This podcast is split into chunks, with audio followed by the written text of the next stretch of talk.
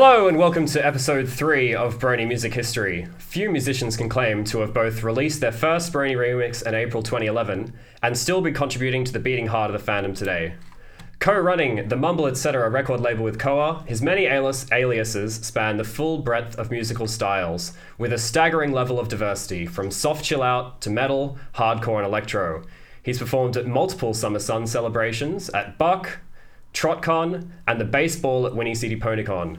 As well as Mumble Etc., he's contributed to Balloon Party, Pinkamena Party, and Ponies at Dawn, as well as taken part in many Toastbeards and Mumble Wars. From the UK, please welcome General Mumble. Hello, please welcome me. You are very, very welcome. Um, how you how you doing? Uh, I just woke up, but it's a nice sunny day, and I think I'm doing pretty good. That is great to hear. Uh, we just How are you doing? yeah, I'm good. It is uh, eleven at night, um, and I have work in six hours. Uh, Oh, good. But that is that is the the wonderful benefits of the internet and uh, the many things it allows us to do. Mhm. All right, let's get cracking. Um, so, Shyfire asks, um, how did you come to find an interest in music, and where did where did it all start for you?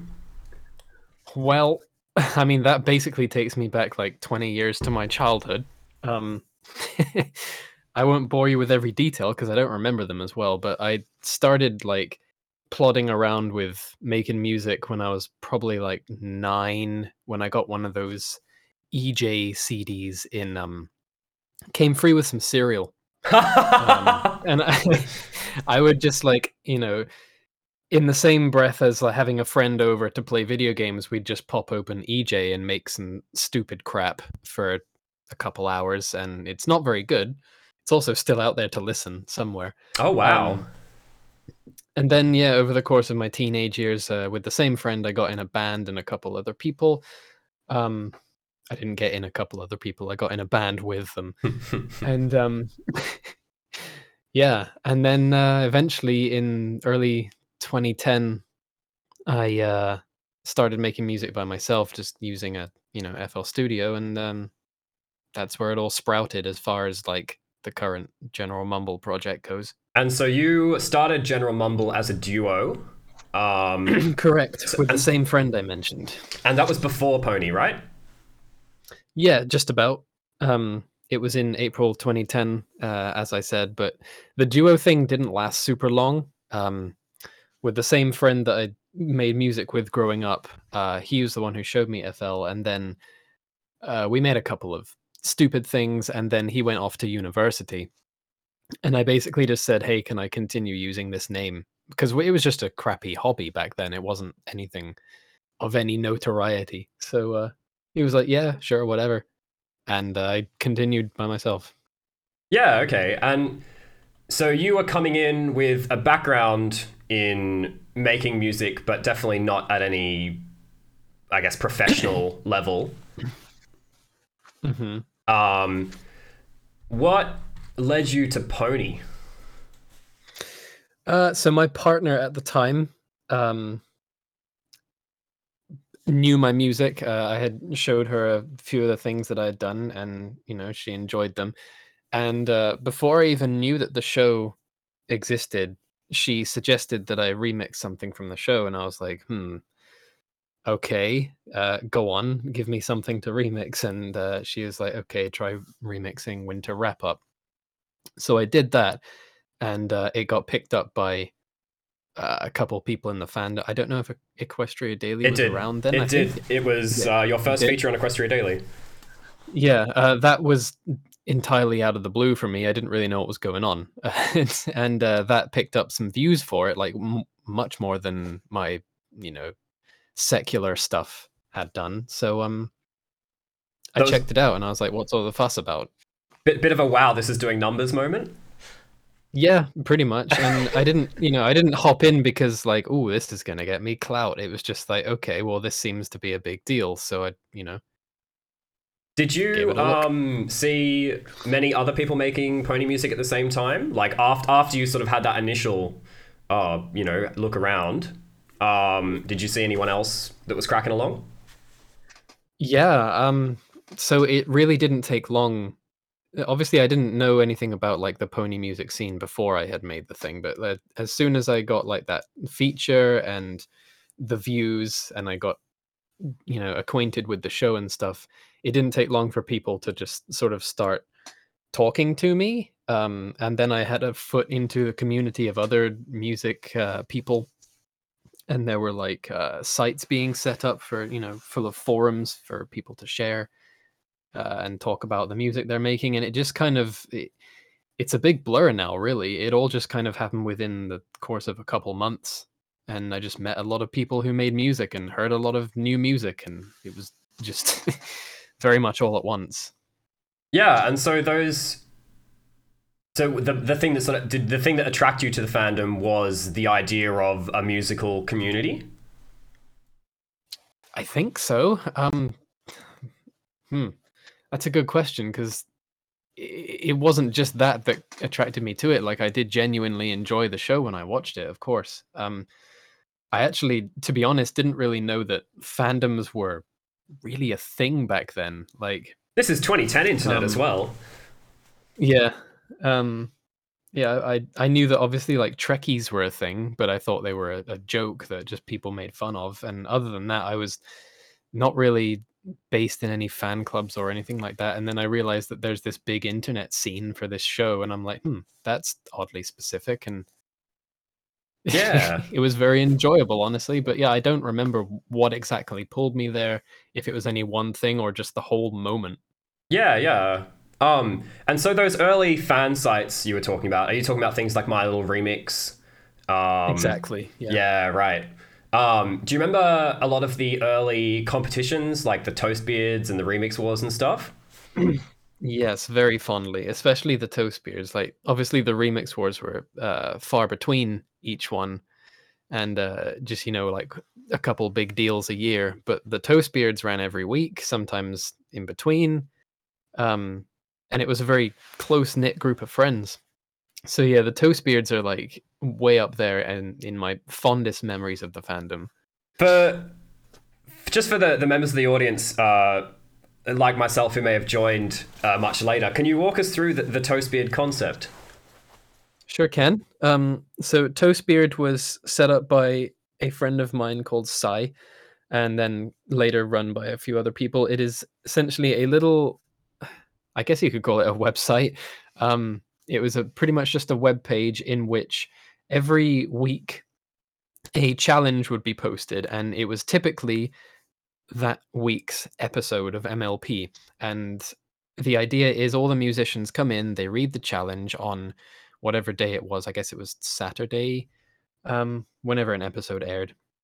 And it had finished, and then we'd see it, and it would be like, okay, the challenge this week is remix something from this and then you would have one week until the next uh, Friday, I think, or the night before the episode, to just make some music, and then on that uh, last day, everyone would get their submissions in, and we'd all uh, group up in an IRC chat and synchronize listen to them. And it was all like very, very fun. Everyone would react in chat and things like that. And uh, it was just very very friendly and then at the end you could uh, use the website to cast a vote on your top five and the winner gets nothing but it's fun so it sounds a lot like it's a bit of an incubator for people to just really develop their skills in that sort of amateur setting without too much pressure Absolutely. It it really felt like absolutely no pressure because it was just among friends and obviously people from outside the friend group would occasionally come in and make stuff, but they would just be welcomed with open arms. So like anyone can come in and you just make stuff and everyone reacts positively and it's just it was a wonderful place. Um I really think it it helped spur pony music uh in the early days for sure because so much good stuff was born in there and everyone knew each other. Yeah, yeah. I've had many, many people talk about, you know, just just just how how, how important it was to, to support each other mm-hmm. in in the development of their skills in those early times. All right, let's talk about music. So the first track you released was a Winter Wrap Up remix. Um, what have you found most inspiring from the show uh, for your songs? That's a good question. Um, so a lot of my early work, especially, wasn't really made using the songs themselves. It would be like catchy sound bites when the characters would say things. Like if someone said something perhaps a little bit rhythmically, or uh, I don't know, something was particularly isolated from the music behind it and gave clean sampling material, um, then I would just on the day of seeing an episode be like, hmm, I'll remember that and go like chop it up and throw it into something. Um, as far as like the show directly inspiring my music, I wouldn't actually say a lot of that really happened. Um, like the the music you hear in the show is not something that I would typically make. Um, it really was just like, oh, I like these characters. I like the things they say. Um, just the sort of it was more, I guess, the vibe uh, inspired a lot of it. Just like this is cool, this is happy, this is goofy and fun. I want to make goofy and fun things. Yeah, that hard question to answer, really. Yeah, yeah. It's it's a big one, and yeah. But on the on the, I think that's a perfect segue to talk about "She's a Pony," because that is a track. Uh, that is a track that basically just samples a, a, sing, a single catchy line um, yeah. from the show, um, and I'm pretty sure it's. I mean, for me personally, that was the way that I found out about Mumble. Um, mm-hmm. And I think a lot of people talked about it. Do you remember what you were thinking when you were making that for the first time? Um, I can vaguely remember it. It was a toast beard thing. There we go. Um, yep. uh, I can't remember if it was for that week's episode. I don't think it was. I think it was a random toast beard challenge, just like make something themed with pirates. I think it was. Um, yeah, the toast beard theme, I believe, that week was just pirates, um, because it was in between seasons, and so yeah, that sort of led me to make this little sea shanty thing, which is like the first half of it, and I was just mostly doodling, not really thinking where this is gonna go, and then, um, have you heard of the band Alestorm? Yes, yeah, they're a pirate metal band. Yes, that's correct. Um, back like in their very early days, they had a song called No Quarter, which I don't remember most of it, but halfway through the like the uh the bridge was just like it suddenly goes into and I thought it was just really cool how they threw that in without like caring at all. So I was like, how can I do exactly that? And so that's what led me to try and incorporate it. And um, yeah, I made the little instrumental, and I was like, well, this isn't really pony music anymore.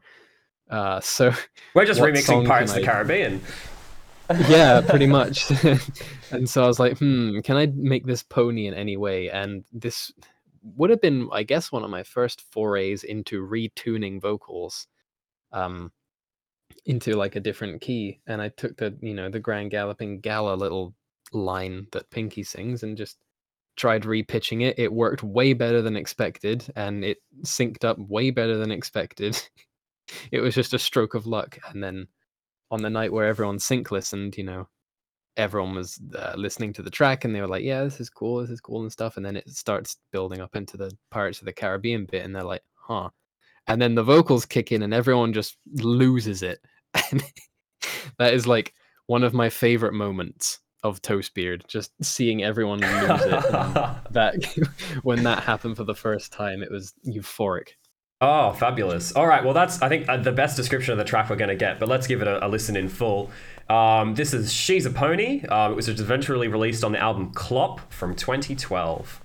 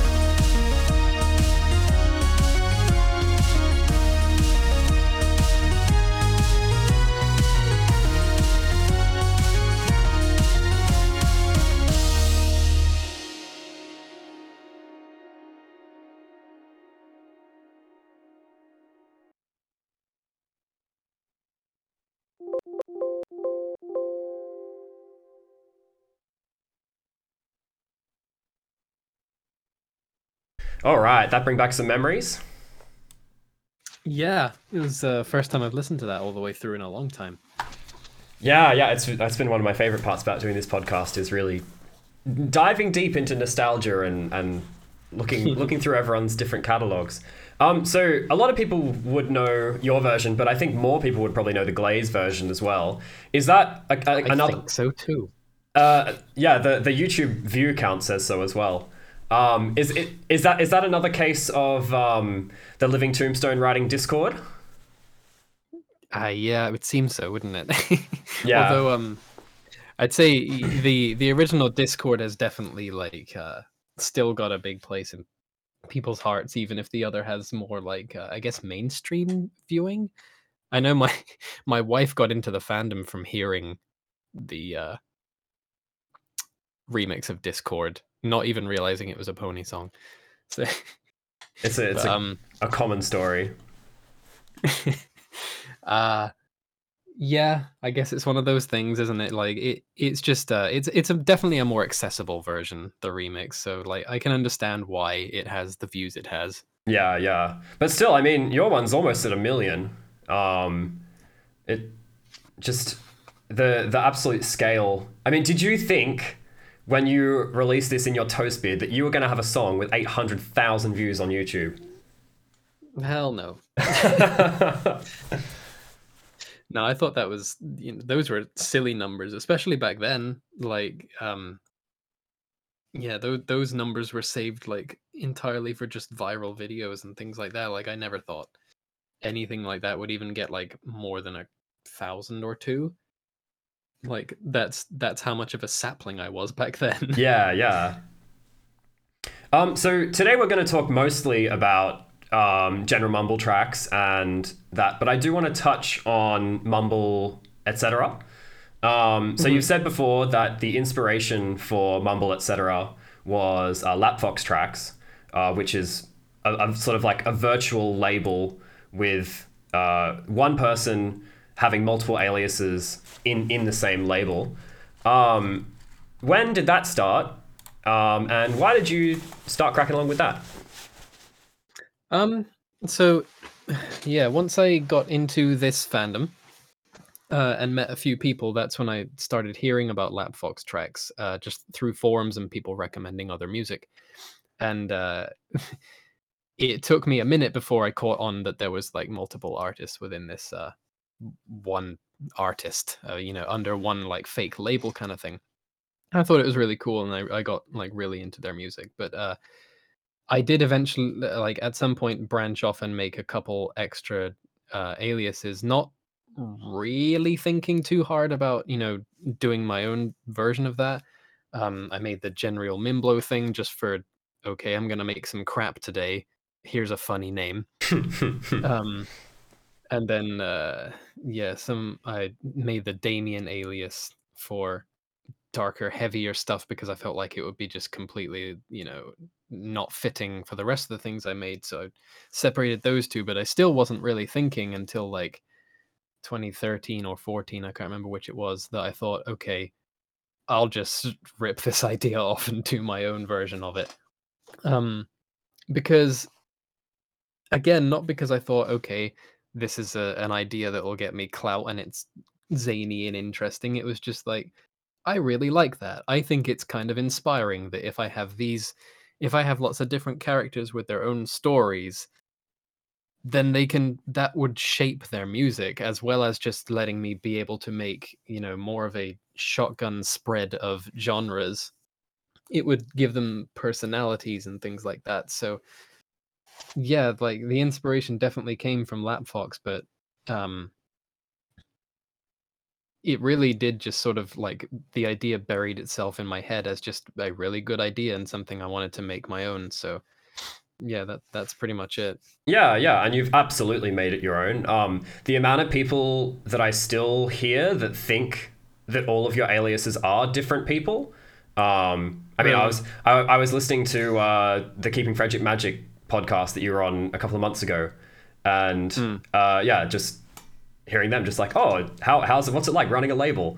Um, it reminds me a lot of um of the, of the Gorillaz, where it's almost like you know each of the people in the in the band, quote unquote, has their own personality and their own style, um, and then and then you hear that in the in the tunes. Um, yeah, yeah. So that's been awesome, and so now you co-run that with Koa. Correct. Um, and we're going to talk more about um, uh, the later later history, and also talk about um, your relationship with Koa and how that's influenced your music um, towards the end of the show. Um, but keeping it keeping it in the 2012 vibes, um, the first convention you attended was Buck in 2012. Is that right? Mm, No. Oh, okay. Uh, the first convention I attended would have been BronyCon, I think. Oh, wow. um, so you were at 2012. you were at the first BronyCon? I think it might have been the second. Oh, the second. Okay, okay. Uh, yeah, there was that very small one, wasn't there? Um, oh, the yeah, one, yeah, I yeah. The think, the or meetup. Yeah, yeah. I well, I don't know. Yeah. Sure. We can fact, Either we way, can fact check in- that later. It was in 2012. Yeah, It yeah. was- it was it was a uh, BronyCon in 2012 in New Jersey. And so you, at that time, you weren't performing. Um, did you have any aspirations to perform after going? No. uh, I didn't even see any performances at the 2012 BronyCon, or did I? Yeah, yeah, I did for like 20 minutes. I sat with Glaze, and he was very tired, and we watched them from a distance. But um, that that sort of seemed like way above me. Like I didn't even see myself possibly being up on a stage doing stuff like that. So I hadn't really thought about it, to be honest. And so you didn't think about it then. You did you think about it at Buck, the the first Buck? I, well, I had to, um, because I was asked to. Yeah, yeah. So I sure did have to think about it. It, it came up uh, kind of by surprise. Like I was asked to perform there, um, and uh, I was like, "Wow!" Um, heart's racing at like you know three times as fast as it should. Uh, I didn't really know what I was doing, but yeah, I had had to.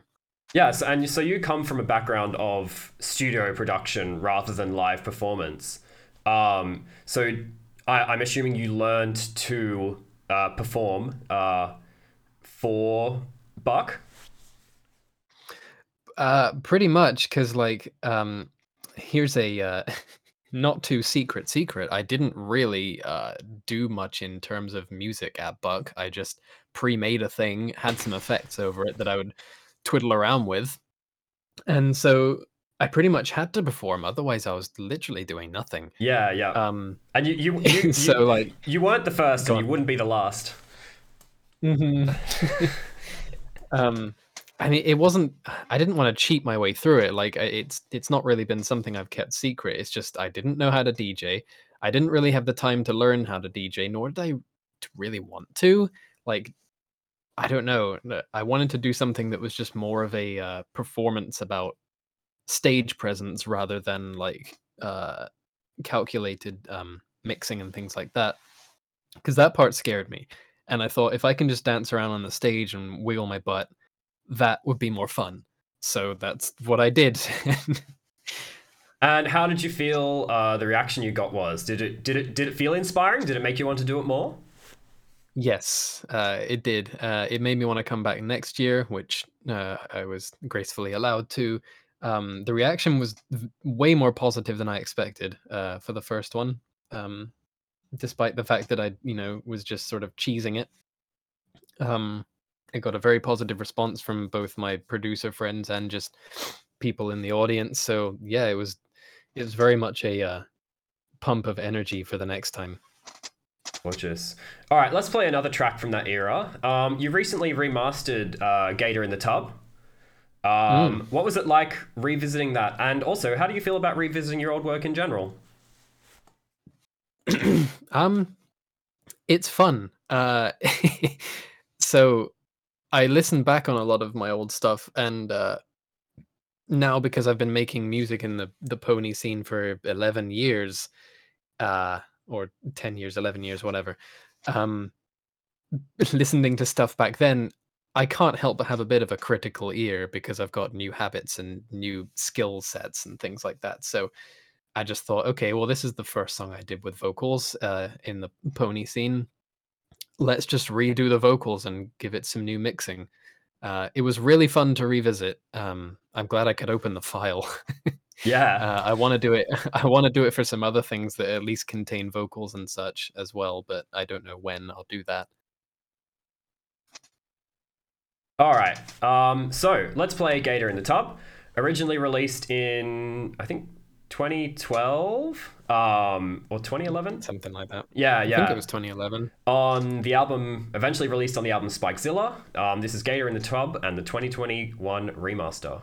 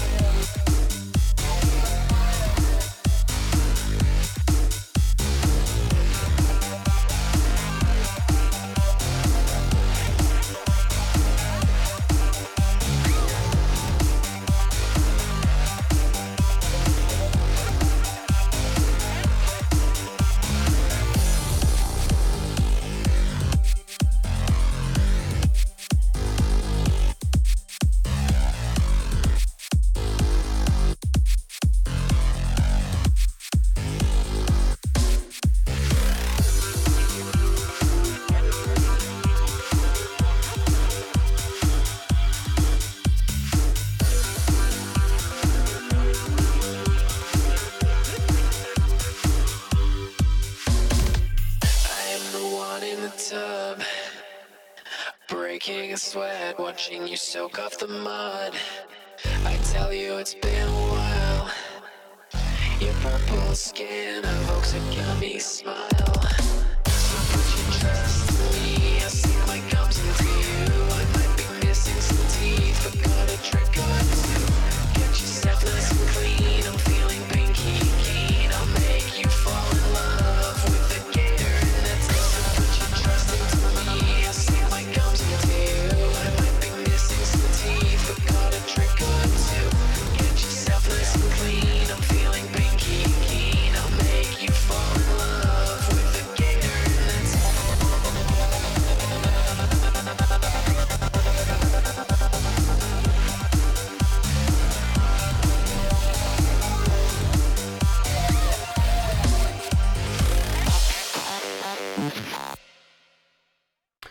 It is, Gator in the Tub. Uh, so nice to hear that song with a new coat of paint.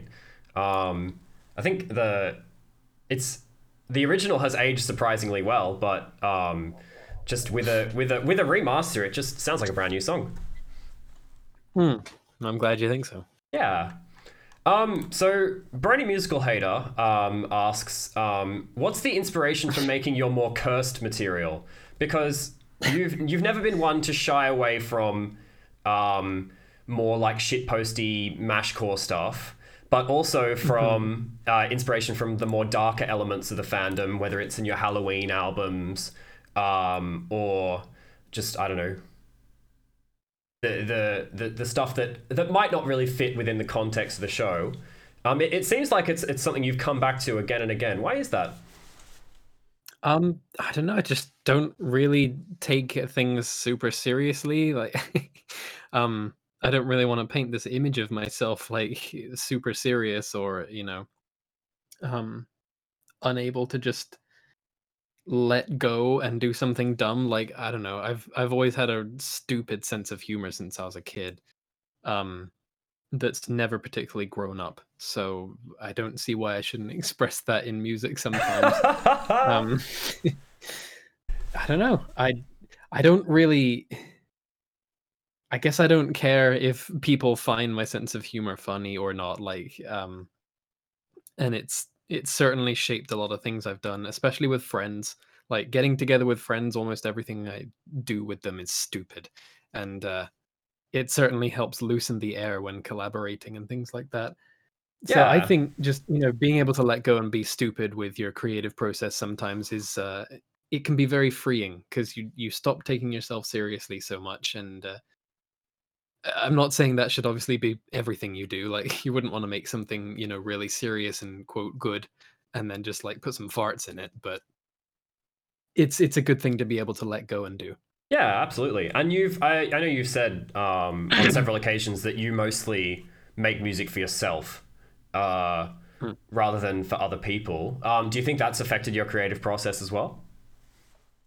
Yeah, um, there have been times when I've tried making things that are just uh, more of a broad appeal, and it's not like I haven't enjoyed it, but it certainly just it sucks the life out of uh, producing for sure, for me at least. Um, obviously, there are people who really enjoy doing things like that, and I'm not going to fault it.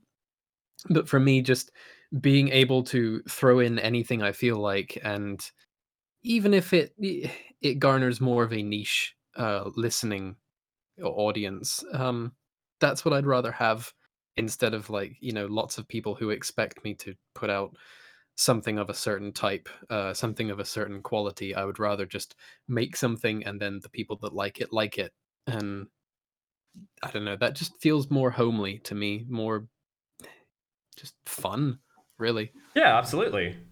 Um, and so on the on the topic of um, sort of less serious collaborations with friends, and also probably some more serious ones, you've appeared on multiple compilations um, throughout your time in Pony. Um, you've been on Balloon Party, on Pinkamena Party, um, more recently on Ponies at Dawn.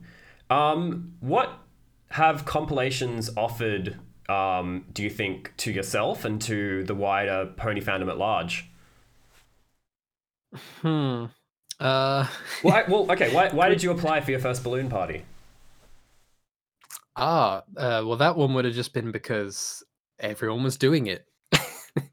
like uh, all of my friend group uh, musicians at the time were just like, "Yeah, balloon party's coming up. Balloon party this, balloon party that." Like it was everywhere in our friend group, and um, I believe like it was just we had to make stuff that went as hard as possible, and uh, that would have been actually one of the times I made something that I made for others, like rather than what I wanted to really do, because uh, the theme of the balloon party at that time was yeah, just like go hard, but the inspiration is, you know, your very 2012 dubstep. Um, so it was kind of not something I did. Um, I think the track I made was fine, but like I didn't have a whole lot of fun doing it. Like it has a build up, it has a drop, it has dubsteppy elements, whatever you want to call them. Um, I think I think the Uh, technical term yeah. is called wobs. yeah, that, that that would be the technical term. and Um, like I don't know, I wasn't used to making that, and I definitely made it for the sake of this is what we have to make here. Um, but like other compilations and things like that, definitely felt a lot more free, and uh, it was nice to just sort of be on one of those. Like I don't know, other than that, like just being on it was nice. so, have do you feel like that experience with Balloon Party changed the way you approached compilations in the future, or was it that the compilations themselves changed? Yeah, I think it's that the compilations themselves changed. Um, Balloon Party has always been, well, was always kind of not strict by any means, but like a little more guided in its approach, which is absolutely fine. Like if you want a compilation of similar sounding stuff, um, that's absolutely not a problem. And then uh, I'd say the one that freed me up a little bit more was when um, Pinkamena Party started doing their uh, sort of parodies of Balloon Party alongside, where it was just a li- little more shitposty, but like leaning towards hardcore and just balls to the wall music. And that stuff really like it there was a lot less rules. It was just go for it, make something that really shouts. Um, so those those definitely opened me up after doing the balloon party stuff and made me you know just a lot more limber when it comes to compilation things. Yeah, yeah. And um, so more recently, you've been a consistent contributor to Ponies at Dawn. Um, does has has that more just been like I'm gonna throw what I'm feeling at you, and if you like it, that's great. Yeah, um, obviously, it, a, there's a little bit of that, but there is also a little bit of catering going on there too, because uh, Ponies at Dawn is one of the more uh, strict ones when it comes to like quality of music. Um, I won't go into details, but I do know a little bit about the back end of how all that goes, and like, I can't really just throw in anything Yeah, of course. um, because they won't get accepted if it's garbage. Um, yeah, es- espe- have- especially, especially now. Not not so much in Yeah. early Ponies at Dawn, but the the behemoth it's become. Um, yeah. yeah. Um, the the first or maybe second ponies at dawn I submitted to I can't remember. I submitted more than one track and one of them didn't make it. Um, so, but that was a very sort of uh, I submitted one that I I'm not going to say I knew would get in, but certainly was catered to getting in. And I submitted another one that was very experimental and tried to push their limits of what they would accept. And uh, obviously, I broke that limit. It didn't didn't get accepted. Um, but that that's absolutely fine. Like, there's no salt there. Yeah, yeah, uh, yeah. They've they've got a sound. They know what they want to push. Um, yeah. All right. Let's wind the clock forward a bit. Um, Did you go to many conventions? Have a lot of like in real life involvement with the community, sort of in the middle of the decade, um, or was it mostly just online? Yeah, I'd say that the the middle of the decade was my um I wouldn't say I took a break from the fandom, but like it was where I simmered down a bit. Um most of my convention going was uh, in the early years, so the BronyCons, the Bucks. Um I didn't make it to the last Buck because at that point all of my UK friends had sort of just drifted away from the fandom, and stopped caring. Um so I didn't really have anyone to go with for a start, so I didn't. Um, so it ended up being the next time was in 2019 Yep. with Koa uh, when I went to Whinny City. So that was a very big break as far as uh, conventions went. And yeah, sort of in between there, I still made pony music every now and then, but obviously I. Uh, the community that I was in with all the musicians and such just sort of fizzled and it just wasn't as strong. So anything I was making was kind of just felt very solitary. Mhm. Um, Did did it have know, did it not have the hand. did it not have the sort of frenetic energy you'd come to expect? yeah, like it, it didn't. That's I i- as a result of all my friends sort of just petering out and not being in the fandom as much anymore. Pretty much after seasons three and four, um, that's when just you know the the momentum and spark of having everyone else involved around you went away and so yeah the anything i would make was probably less inspired or you know just i enjoyed it less because there was no one to share it with there was no one to bounce ideas with it was a very lonely time for a while Yeah, yeah. um, But in in the past couple of years, I definitely feel like you've accelerated. Um, mhm. and you're really back punching um, both with music and live performances. What's changed um, in the past couple of years? So in the past couple of years, obviously I met Koa uh, in 2018, and we decided to start watching MLP again. Um, because you know she was uh somewhat interested in it, uh, hadn't watched all of it. Um, decided to just you know catch up and get back into the later seasons and things like that. Um, and then we got sort of just back into making music for it and we've found a whole new group of friends who are still making music in the community and just settled in with them and now the magic is back kind of so yeah now that we have this new group of uh, friends that we can just bounce ideas off of and make music with it's kind of like it never ended i guess like that part in the middle just well I'm glad it didn't stay that way. And it's been very inspiring and uplifting to just sort of have these feelings again. Yeah, yeah. Do you do you have any thoughts on why that changed? Like, do you, like why you found the group again? Um, like, or, or a different group of people to work with? Um, do you think it's uh, a statement of the fandom at large, or just that you just found a crowd that you hadn't known about before? Yeah, um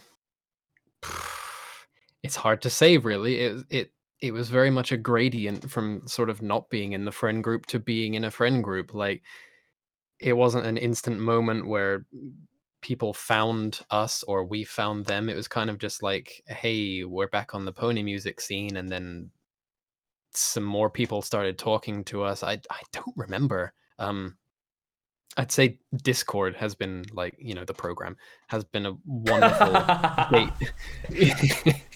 Have to clarify. Um, has been a wonderful gateway into just being friends with more people because, you know, as you attend servers for conventions or uh, gigs or just small friend groups and they invite you in, like obviously then you're just talking to lots of people again and that's how it all came back. I think I'd say Discord is one of the big proponents. Interesting. I haven't thought about that before, but that's a pretty logical hypothesis. All right. Hmm. Um, so you met Koa in 2018. Um, in mm-hmm. the short time since, um, you now co-run Mumble, etc. with her. Um, you've run, you've produced more more songs than I, I can count, um, and you've gotten married. Um, mm-hmm. What was that? Do, do you feel like that's that that as well, having that sort of person to consistently collaborate or bounce ideas off um, has helped with your process? Hell yeah! Like, I I will try my best to never take it for granted, just like how fortunate I am to be with someone who does what I do with just as much passion. Um, it really is just like it's one of those things where if it were gone, I would really, really feel it because yeah, just being able to bounce ideas off each other all the time and just be like, hey, do you want to just quickly do this for me? Do you want to quickly feature here? Do you want to do this? Do you want to do that? Do you think this is good? Do you blah, blah, blah? Like, that's happening all the time on a very personal level. And it's like, it's hard to explain. Just now that I have it, I don't really know what it would be like if it was gone, but I certainly would not want it to be. Um, but like, yeah, I couldn't really ask for a better collaborative partner on music or life. Yeah, yeah, of course, and it's it might be hard to explain, but I, as as someone watching from the outside, I can definitely see it. Like it, mm-hmm. it, it shows in in your music and your art and Koa's art. Um, just like the connection you share, I think I think it's beautiful. Um, uh, One thing I'd like to add to that, actually, um, I think one of the biggest things that Koa has helped with is live performance for me. Um, because as I said, like the cons I went to back in the day, I very much just sort of uh, danced around on stage like an idiot, played around with some effects, and that was about it. Um, when we did performances in cons together uh, in the next or in the last few years, um, we have focused very much on just the fact that we don't want to DJ, we want to perform stuff. So let's really make that our own. And so that has also shaped my musical production to trying to make things with more vocals in it of my own, because that's something you can very easily perform on stage. Um, whereas if you don't have those, you're just dancing with some music.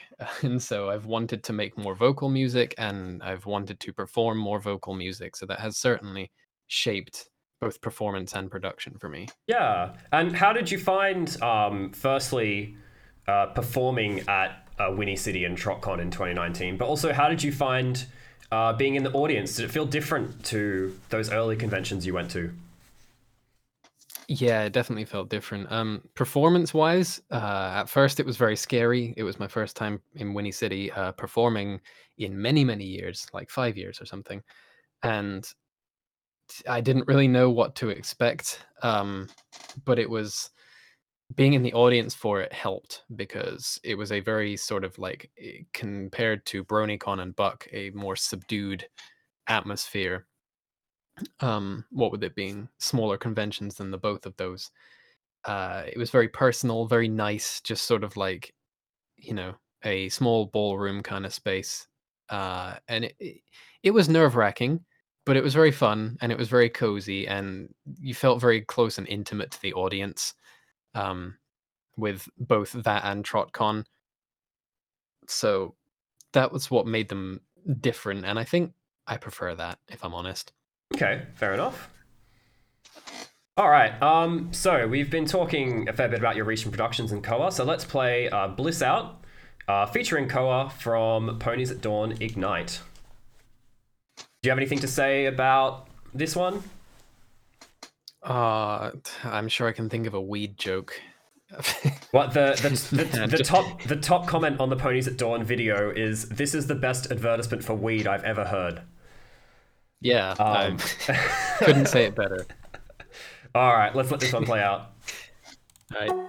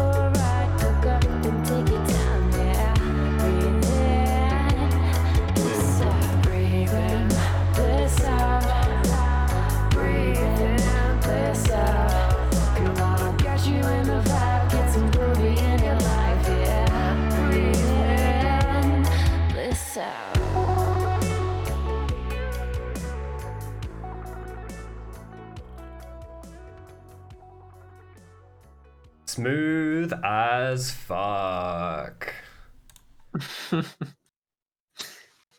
All right, let's put the let's put the big retrospective hats on. Um, where do you feel like you'd be as a musician and as a, a person more generally without Pony? Ooh, good question. Um, no idea.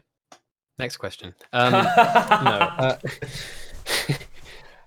that is a great question. So, okay, like my introduction to the pony fandom was also eventually my introduction to the furry fandom, which I'm not f- as far into. But my first instinct was to say, well, maybe I'd be there. Um, but maybe I wouldn't because without Pony, that wouldn't have happened either. Maybe, or I might have found a different way in. Um, I don't know. It, I would probably try to keep making music, but like I don't know if I'd have all the inspiration I have now. What with the furry fandom letting me have different characters, or you know, the pony fandom just giving me reasons to make music all the time. So it, that's really hard to answer. And and you got into Pony pretty young, right? Like early twenties. Yeah. Yeah, Yeah. um, So so it's been a 2011, so 21. Yeah. Yeah, so it's been a pretty formative part of your adult life, I guess, which is probably one of the reasons why it's a hard one to answer. Um, do you have any proudest accomplishments um, in the fandom? I mean, yeah, I guess they would just be some of the songs I've made, but like off the top of my head, that's another tough one. Like, I have so many babies that like, which one is uh, my favorite? um, which baby am I proud of? just, I, I guess, just sort of having like a level of notoriety or you know some niche popular corner of the fandom like i know i'm not the biggest name in the fandom by any means uh back even like back then or now but like it's nice to sort of populate a corner of slight weirdness and i think i'm just generally proud of that like i don't know the the community that i have like on discord or whatever is fairly tightly knit and uh I guess it just goes to show that like the the people that like the stuff I make enjoy a nice spread of music and like I do. So Yeah. to sort of har- harbor some fans like that and just generally be known for not settling down in any one genre is something I'm very proud of. Yeah, yeah. At, at, you've you've built the portfolio that gives you the fans that are dedicated enough that they are not electro fans or metal fans. They are general mumble fans. Um, I think that's a real Yeah. testament, a, a real testament to any creator. Um, when when you sort of build that personal fan base rather than I don't know body of work fan base, if that makes sense. Yeah, yeah, it's it's the reward that comes with just doing your own thing and I guess the the flip side of that is that like it it will grow slower probably, but you know, you don't get that sort of mainstream appeal but you get the appeal of like being a lot tighter and closer knit. Yeah, absolutely. Um,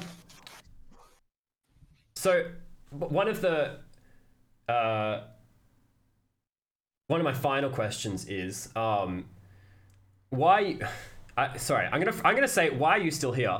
Um, but like why why why do you think you've kept cracking along with Pony? And what do you think the future holds for General Mumble? Uh, It's all about the clout. That's all I care about. I'm still here.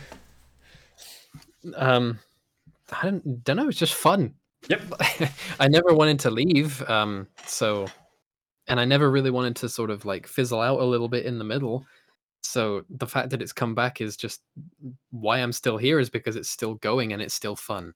Fuck yeah. And- So, yeah, like just you know, like I said, finding that n- new uh, friend group and new people who are working on stuff has just been such a great drive, and it's just great to be there again. Um, as far as the future goes, I don't know. I'm very much a take it every day or each day at a time kind of person. So like, I don't know. Uh, I'd like to have something break through again and like pull some numbers like it did in the early days, but I don't really mind that it doesn't. Just Yeah. as long as as long as I can keep doing this um and keep working on creative projects and just even slowly just making a living off of it and just do that. That's all I really want to do. So, Yeah, awesome. And um, yeah, I think that just about covers it. Um, thank you very much for your time. Where can people find you on the internet? Uh, uh, well, there's the website mumbleetcetera.com. Um, that should lead you to most places, but obviously, uh, I have a Twitter, which is just general mumble. Uh, my wife has a Twitter slash koapony or at koapony. Um, Twitter is our most active place, uh, and we have a Discord server, which uh, you can find it on our Twitters. And I, I want to say as well, um, you've got an excellent wiki uh, for Mumble, etc. Um, Ah, yes. that is, I, I don't know if it's been updated in a while, but um, if anyone is ever looking to investigate the lore of all of your characters or look at the background behind your albums, um, it's a really good resource, um, especially for someone with as complicated a body of work as yours. Um, the, the fact that you've put the effort into uh, creating a site like that, um, I, I, I'm I'm personally really grateful for because it makes my job researching a lot easier. But I think, uh, yeah, it just it it speaks to a level of dedication um, that is is is you know fucking good on ya. Yeah, I'm glad you think so. Like, it means a lot to hear that, honestly. Like, the wiki has definitely been a lot of work. Yeah, yeah. The final question I have, Iron Curtain mm-hmm. asks, why do they call it oven when you of in the cold food and out hot eat the food? See, I saw this on Twitter and I wish I had, like, memorized a response for it. Fuck off, Iron. Ah, and that is as good place to leave it as any. Thank you everyone for tuning in to the Brony Music History podcast for another week. I'm so sorry it's been a while between drinks, but um, I've been battling health issues and lockdown malaise, but I'm feeling better than I have um, in a long, long time. Um, so we'll be back cracking on soon, interviewing more guests and uncovering more gems from the history of the Brony fandom. Thanks and good night. This is Rock Fox signing out. Bye.